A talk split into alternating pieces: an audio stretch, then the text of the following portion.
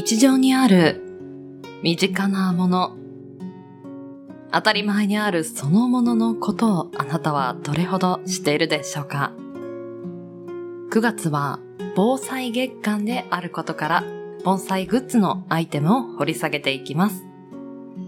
さて、今回は携帯ラジオ。人の声が落ち着く時ってありますよね。そんな音を届けてくれる魔法のグッズ。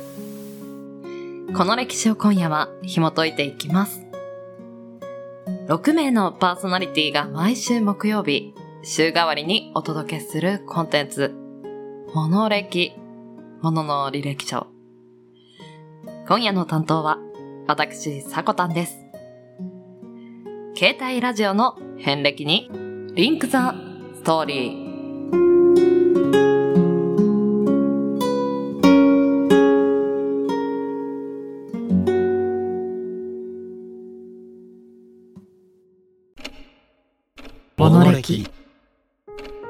日常に溢れている身近なもの。それらの知られざる成り立ちや。人の思いとストーリー。悠久の時を立ち回り、あなたに届ける。それが、ものの履歴書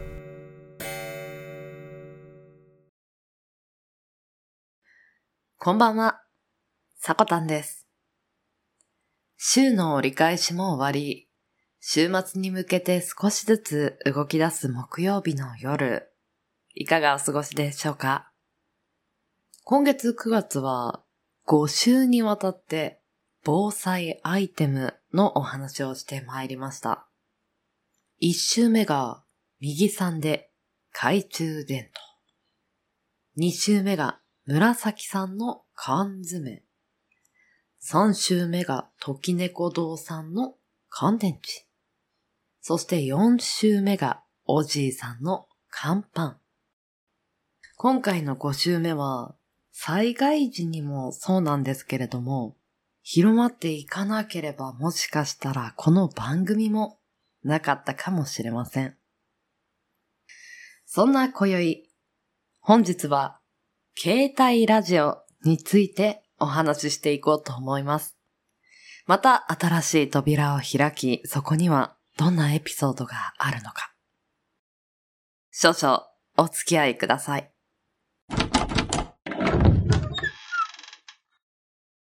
ラジオが世界に初めて登場したのが1900年です。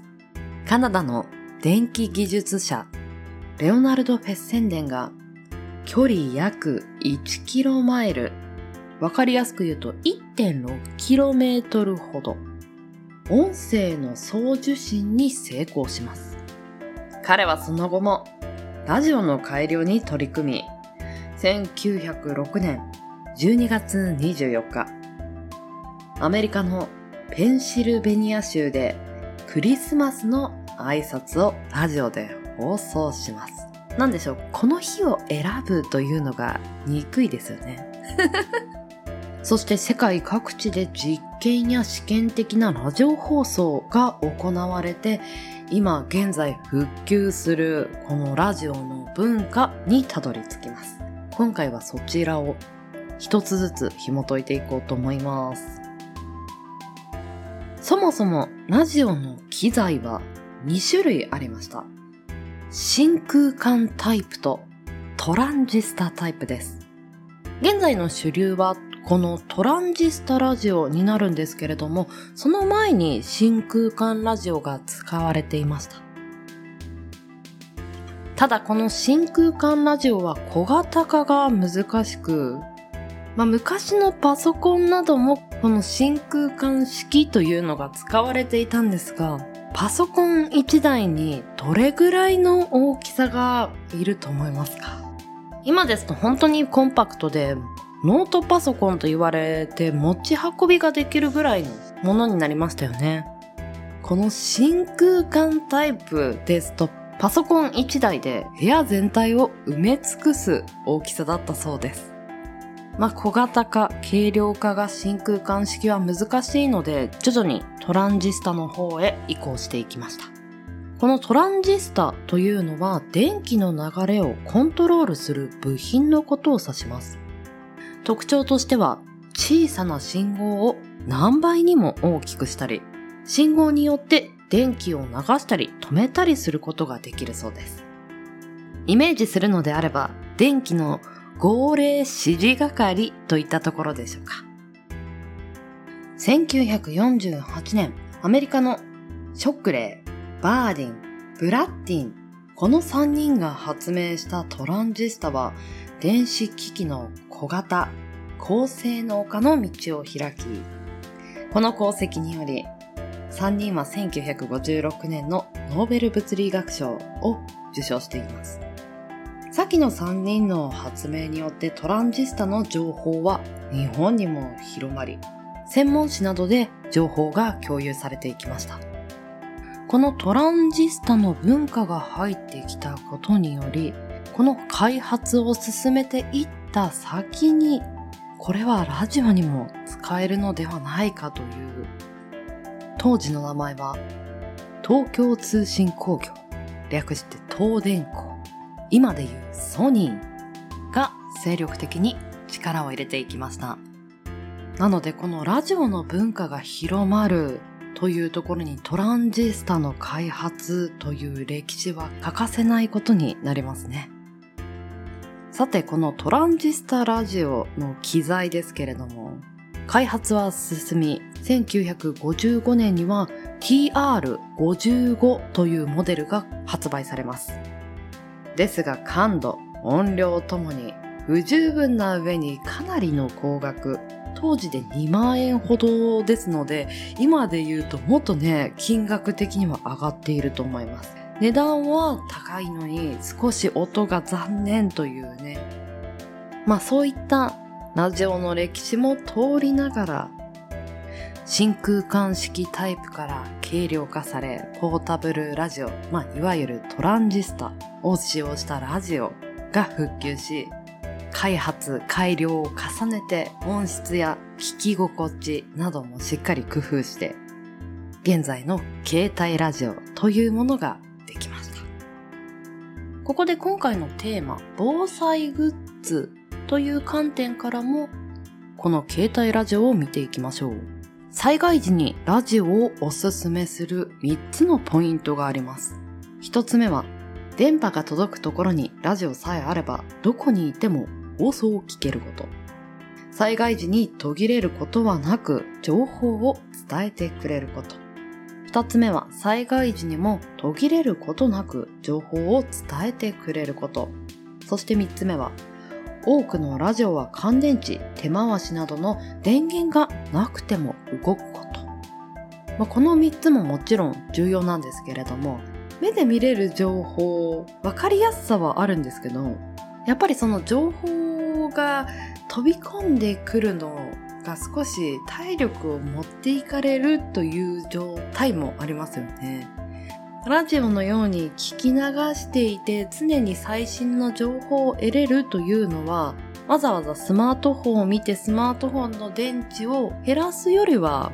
そういった携帯ラジオで情報を得ている方が効率的なのかもしれません。さらに、ラジオにも地元のコミュニティ FM と全国版のラジオがあります。この2種類から全国のラジオの方ではこういった情報が発信されていて、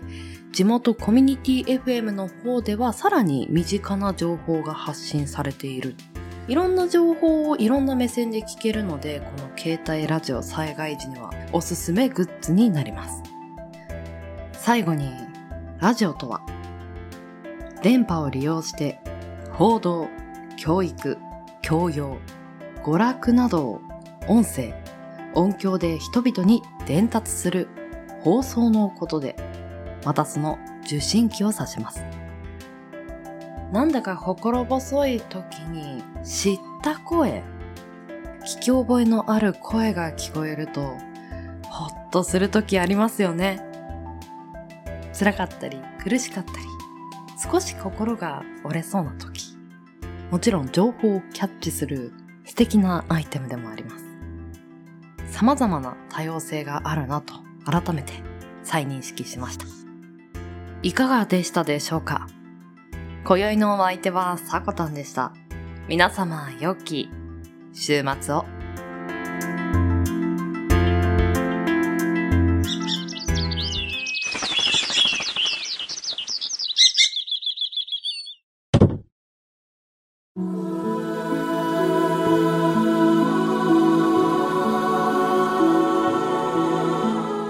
今週は私、さこたんから携帯ラジオについてのお話でした。今回は本編も担当したんですけれども、やっぱりね、電子機器お話しするの難しいなって。あの、資料が膨大というか、うん、どこにフォーカスを当ててお話しするかっていうところで簡単にもできるんですけれども、まあまあ、電子関係もそうですし、そういった専門的なことになると、言葉自体がそもそもわからなかったりするので、膨大な解釈が必要になってくるのかなと。はい。本編担当した裏側みたいなところでしょうか。このモノレキパーソナリティさんたちも、ね、どんな風にこのアイテムをお話ししたらわかりやすかったり、何か思ってもらえたり、